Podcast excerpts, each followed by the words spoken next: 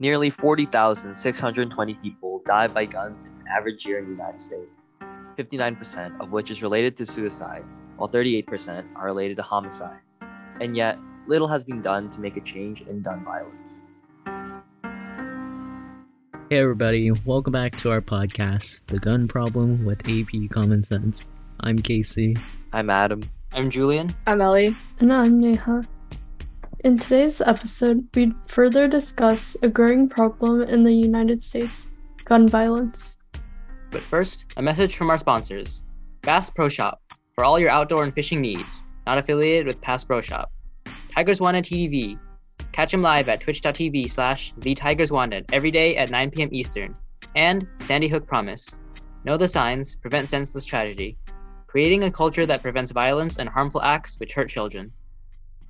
So, gun violence. Um, gun violence has been such a prevalent issue in the United States, um, especially compared to other countries.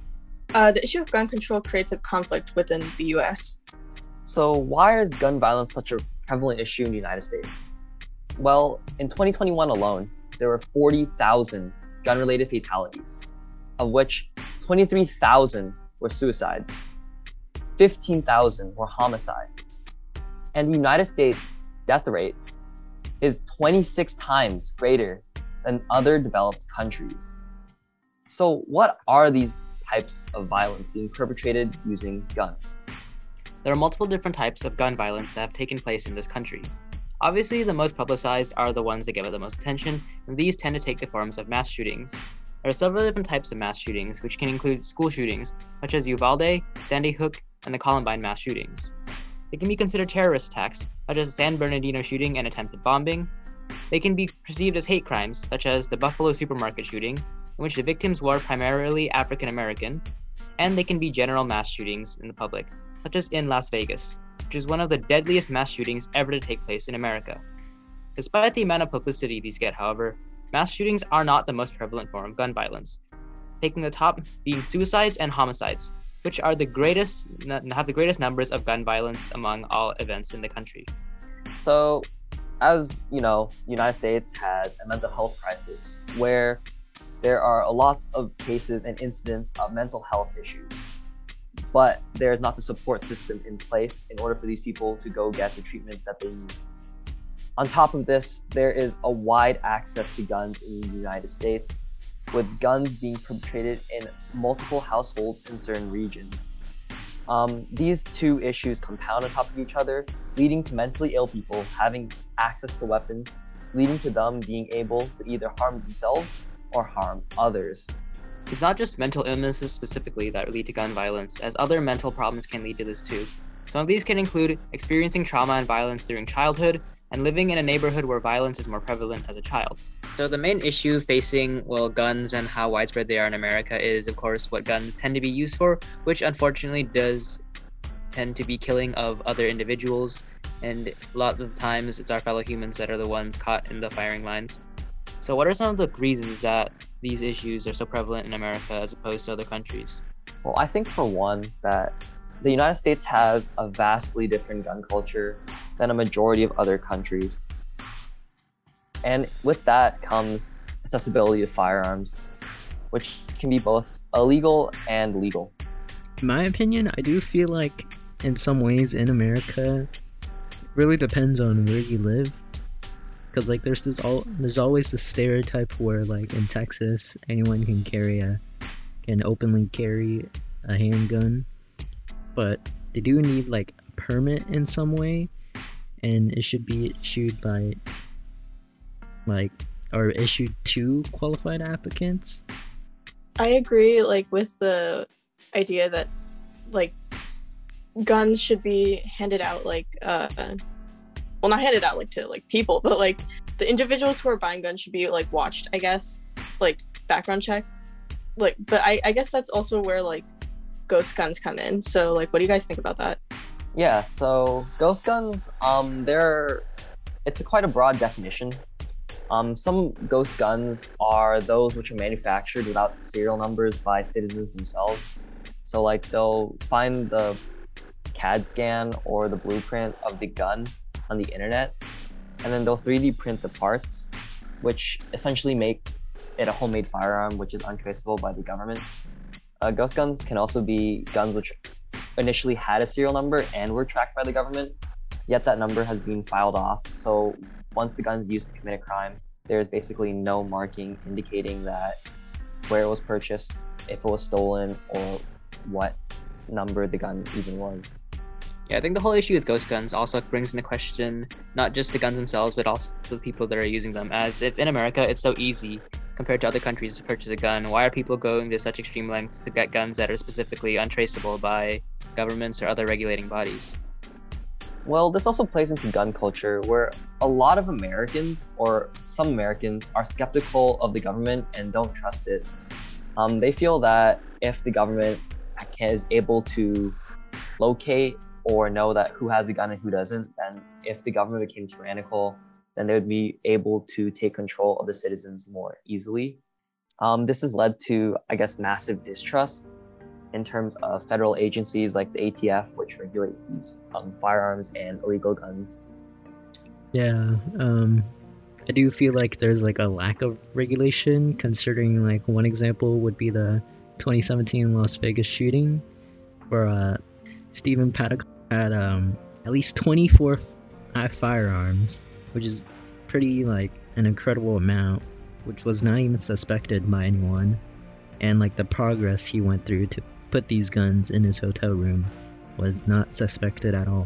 So, were these weapons purchased illegally or legally?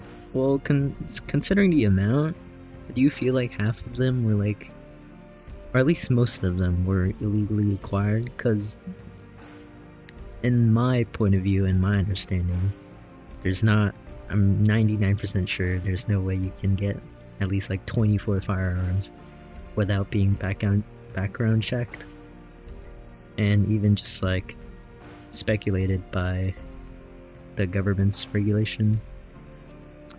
Um, on that note, you do bring up an interesting point about how if you purchase that many guns, you the government should be able to flag you, which is something that a lot of people are talking about with red flag laws, where there's suspicious behavior, the transaction should be flagged for review and it should be denied.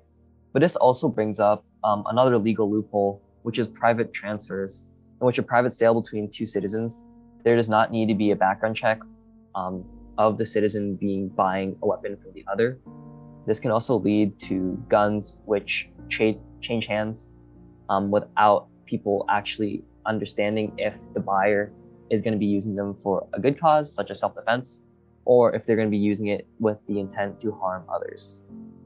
I think you um, bring a good point where uh, people can buy guns for different reasons. Like maybe they're not using it for violence at all, and they're instead like selling it to someone uh, in order to get the money that comes from the gun, um, or like for some other reason to get something that they want or need. Yeah. So overall, would you all agree that um, the only or the majority of these guns only benefit the gun owners or people who have jobs, families, which are related and intertwined with guns? Well, to be honest, I, I think it usually just like benefits the gun owners because I know there's like obviously cases where guns have helped like families like from break-ins and um like criminals, but at the same time guns are always purchased with the intent to hurt somebody, you know? That is true. Um, but in the US, um, gun rights are in- an intrinsic part of our government, with the Second Amendment itself stating that the right of the people to bear, keep, and bear arms shall not be infringed. So this is intrinsic to the United States and ingrained in the Bill of Rights, meaning these people are allowed to own these guns, despite the fact that guns are um, being primarily used to hurt other people. But in the same sense, while they're being used to hurt other people, um, if it is necessary, such as in a self defense situation, do you think that morally the person should be using that weapon in that situation? Yeah, so even in a self defense situation, I think that gun usage still is pretty nuanced as in like what what exactly what, what kind of gun is are you using in order to protect yourself like handguns are typically seen as like a as like a, I guess a more general option for people to use compared to like military grade assault rifles, which have been controversial in the news. So like, what kind of guns are you purchasing with the intent to, to defend yourself that you might need in a scenario? And additionally, with that is to like, how exactly? I lost my train of thought here. Sorry. I have kind of like another um question to bring up, and I was wondering if what do you guys think about like law enforcement, like police officers and the military owning guns and using them? And how is that like different from any ordinary citizen?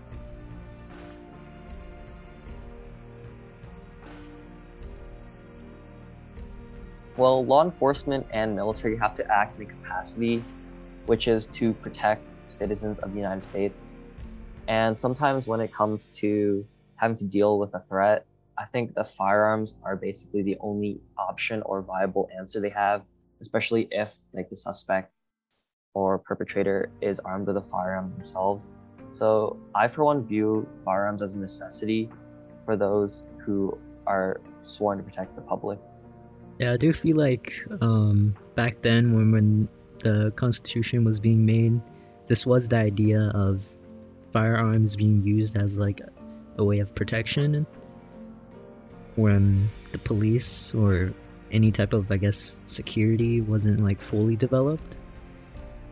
And so now in the present day, this kind of Second Amendment is like interpreted as many ways, different ways as they want, and it doesn't really specify anymore as like doesn't specify the need of protection when we already have the police now and like the military and etc. Yeah, but even in cases like this, there's times and occasions when the police won't necessarily be able to reach you, like you're in a far off location, or they're just spread too thin and they won't be able to respond. And then sometimes, that case, like if you have your own life on the line, your family's lives, or even a business, then it does beg the question as to where do you draw the line from being able to stand back and ignore things, or actively be able to defend yourself, your family, your loved ones, and your property from other people. Yeah, so legally speaking, um, Many states have self defense laws pertaining to use of deadly force. For example, Castle Doctrine and Stand Your Ground, where people are allowed to use deadly force when they believe it is necessary to prevent violent crimes or protect themselves and their families. Um, they legally do not have to retreat in order to, before using deadly force for self-defense in these um, situations.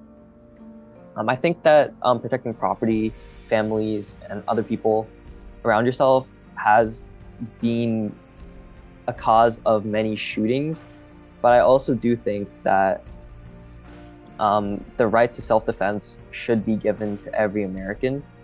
Um, for example, in the 1992 LA riots, um, the police weren't able to respond to many incidents, such as in Koreatown, where the merchants were basically left to fend for themselves, and the only way or form of protection they had were their guns to use in self defense. Yeah, so naturally, this would be a situation in which gun ownership would be beneficial to different parties. In this case, it would be the shopkeepers.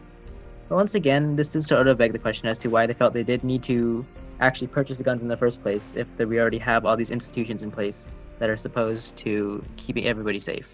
Although we have gone over some reasons as to why that might not necessarily be the case for everybody. Yeah, also with the proliferation of guns, it also leads to instances where it's a self-propagating issue. For example, um, with gang culture, um, guns are extensively used for protection, to threaten others, shoot us with other gangs and the police. And if one person has a gun, others feel feel the need to have one as well, to have an equalizer. And this begins to spread. With the old saying, don't bring a, gun, a knife to a gunfight, if others have guns, they feel that they need guns as well in order to be equal. Yeah, so once again, though, this does seem to be an issue in which guns do appear to be the crux of the problem, and where having more restrictions on who could own a gun in the first place might stop things from spreading out of hand and allow gun violence to be reduced while keeping people safe at the same time. Also, on the note of using weapons for defending people's families, they can also be used in a negative way. Um, guns are seen as a form of power and are often used to threaten each other or threaten others, with many reporting that threatening others is a more common occurrence than self defense gun usage. And when this happens, it usually involves threatening other family members, showing that guns can also have a negative impact on the family, despite um, some people arguing that their only purpose there is to protect them from harm coming from other people. Yeah, oftentimes in cases of gun violence, it's the perpetrator and the victim have already known each other in the past. They've met each other, they've interacted, and they know each other to an extended degree, which does make it all the more sad when an incident like this does occur. We'll be right back after this commercial break.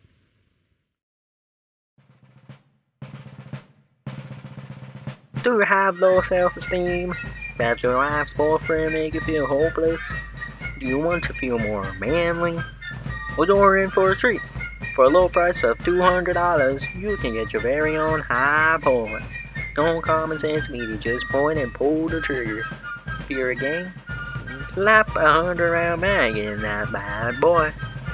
Need more protection from DMR and Kevlar? Upgrade to an AR-15 for extra penetration. Want more privacy from the government? Build one yourself. We're not liable and neither are you. Well, come on down to Pass Pro Shop today. This commercial is content are either endorsed or created by Bass Pro Shop.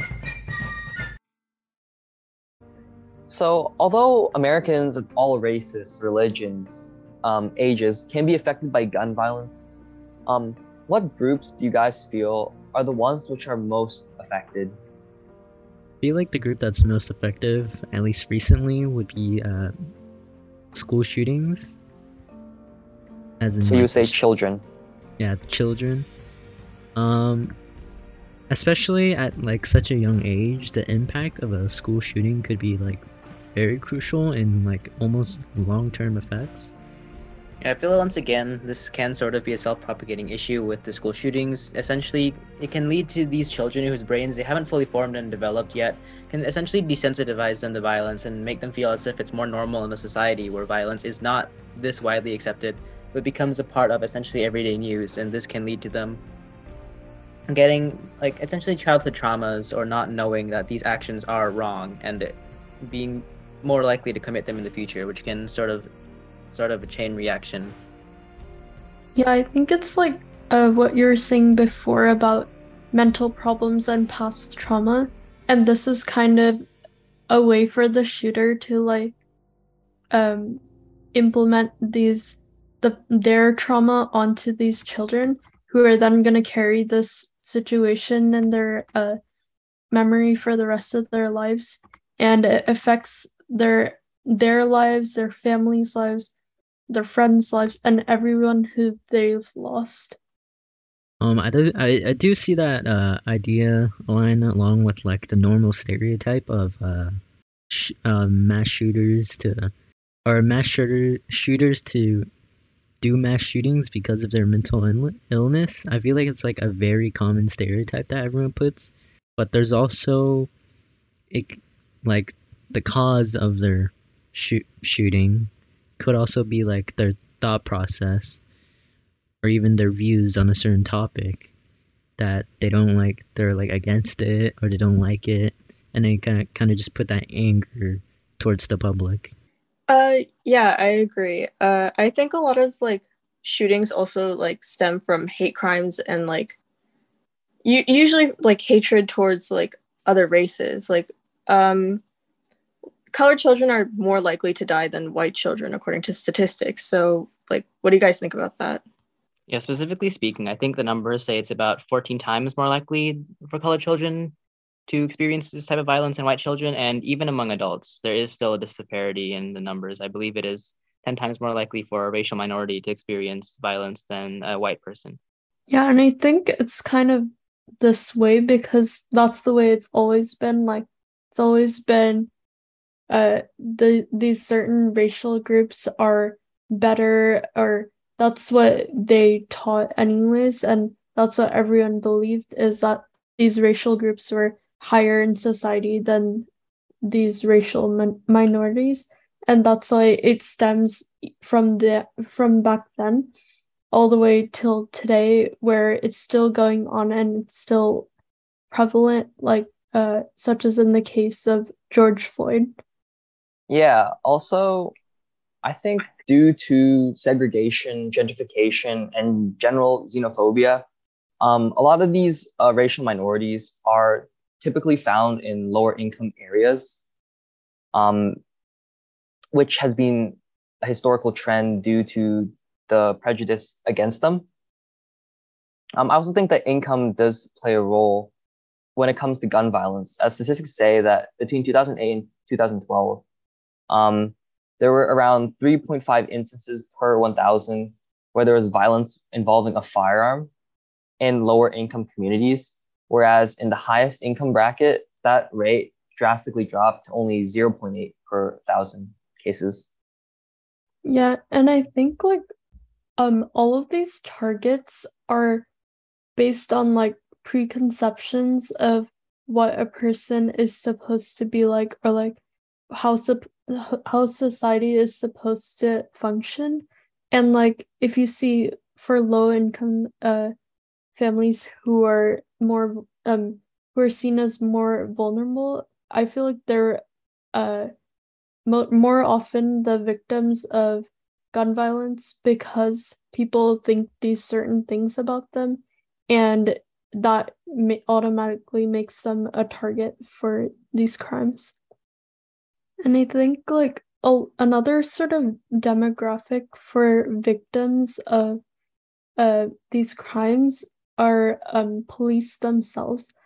Because a lot of uh, um, a lot of people blame police for not being able to stop these kind of situations which i feel like they're right to blame them in certain cases such as the uvalde school shooting because in that case the police weren't doing their job. But there's a lot of other cases where they're um like uh they're not they shouldn't be blamed because they're just as uh um responsible for um these shootings as the people of the community. I also see where you're coming from in like the sense where like I wouldn't say that police officers can be blamed like every single time gun violence occurs, but there also is like the I guess like you have to think about the power that they can have over somebody. Not everyone is armed at all times, and like officer officers who are usually like armed with like guns and equipped to handle like certain situations Yeah, on that note about various different Americans, members of the community, police being responsible for allowing these um, traumatic incidents to happen, it also asks the question of morality, right? In terms of individuals' rights to have what is the is your right to have a firearm outweigh the cost that it might have on a family if a firearm was used to um, cause a homicide or a suicide. So some argue that based on the fact that the right to bear arms is protected in the Second Amendment, that they feel that owning guns is um, a staple of or a cult it it's a feature of America. Yet on the other side, others argue that children's lives are at risk, being put at risk by such policies put in place. So, what are your guys' stances on children's lives, rights to bear arms, and the various groups which are involved in America? Um, I feel like it still just wraps back around to like how you interpret the Second Amendment and how you're gonna use this said firearm. Because like in some cases, it is true that you might use it as a self-defense mechanism, but at the same time, there are people who uh, use this firearm in a wrongful way or like non-ideal way by the society and like mass shootings throwing your frustration out at the public Yeah, so groups such as gun owners will, of course, argue for their right to have arms or have guns. But at the same time, there are children and people without guns who are defenseless against these guns. And when these guns are being used to commit crimes, which affect everyone, does it actually outweigh the right to have these weapons? Like morally speaking, which one weighs more? Well, maybe in this case, like on guns in general and like the right to bear arms, maybe instead of like, I guess like it's kind of viewed as like, oh, the guns will be taken away if like we're taking away like the right to bear arms, then we're taking away guns completely. But I do think that guns need to be like regulated more heavily without getting rid of guns completely. And that way I feel like it could satisfy more people and like also to keep them more safe than normal. On that note, we'll be having a short break, and after that, we'll be having a viewer call in. Every year, 4,000 Americans are lost to senseless gun violence. Thousands of innocents lose their friends, their family, and even their own lives. Yet Congressman John Smith cares nothing for these people. He's historically supported policies that make it even easier for anyone to buy or even make their own guns, putting the lives of countless American citizens in peril, including our youth and most vulnerable. He's even a majority shareholder in Pass Bro Shop. Isn't it time you had a representative who truly represents you? Vote James Politician for the US Senate. And we're back. Oh, it looks like we already have a viewer on call. You've got Joe Viewer on the line. Let's bring him in. Hello, Mr. Viewer. Uh, hi, I would like to report an emergency. I just shot an intruder. He broke into my house in the middle of the night and started to take my TV while I was watching it. He's just laying there right now. Uh, I poked him with a stick, but he didn't react, and I think he might need medical help. Sir, we'll try to help you out however we can. But while you wait, do you think that or- the ordinary p- public should be allowed to own guns? But of course, I mean, look what happened here tonight. What, with this man breaking into my house? I don't know what would have happened if I didn't have my trusty gun with me. You say you don't know what would have happened, but something did happen tonight. Do you think that this person deserved to be shot? Well, first of all, I think if he didn't want to get hurt, he shouldn't have come onto my property. I do feel a little bad that it ended up like this, though. I don't know anything about this guy or why he did this, and now his life might be ruined forever. Oh, God. Okay, sir. Thank you for telling your story, but I'll recommend letting the police know what just went down, as well as maybe seeing a therapist after this is all over. Wait, this isn't the police? Oh, wow. That was certainly interesting. Well, that's all the time we've got, folks. This has been The Gun Problem with AP Common Sense. Don't forget to smash like and subscribe and hit that notification bell. We'll see you next time with special guest Tigers Wanted as he ushers in the new age of online streaming.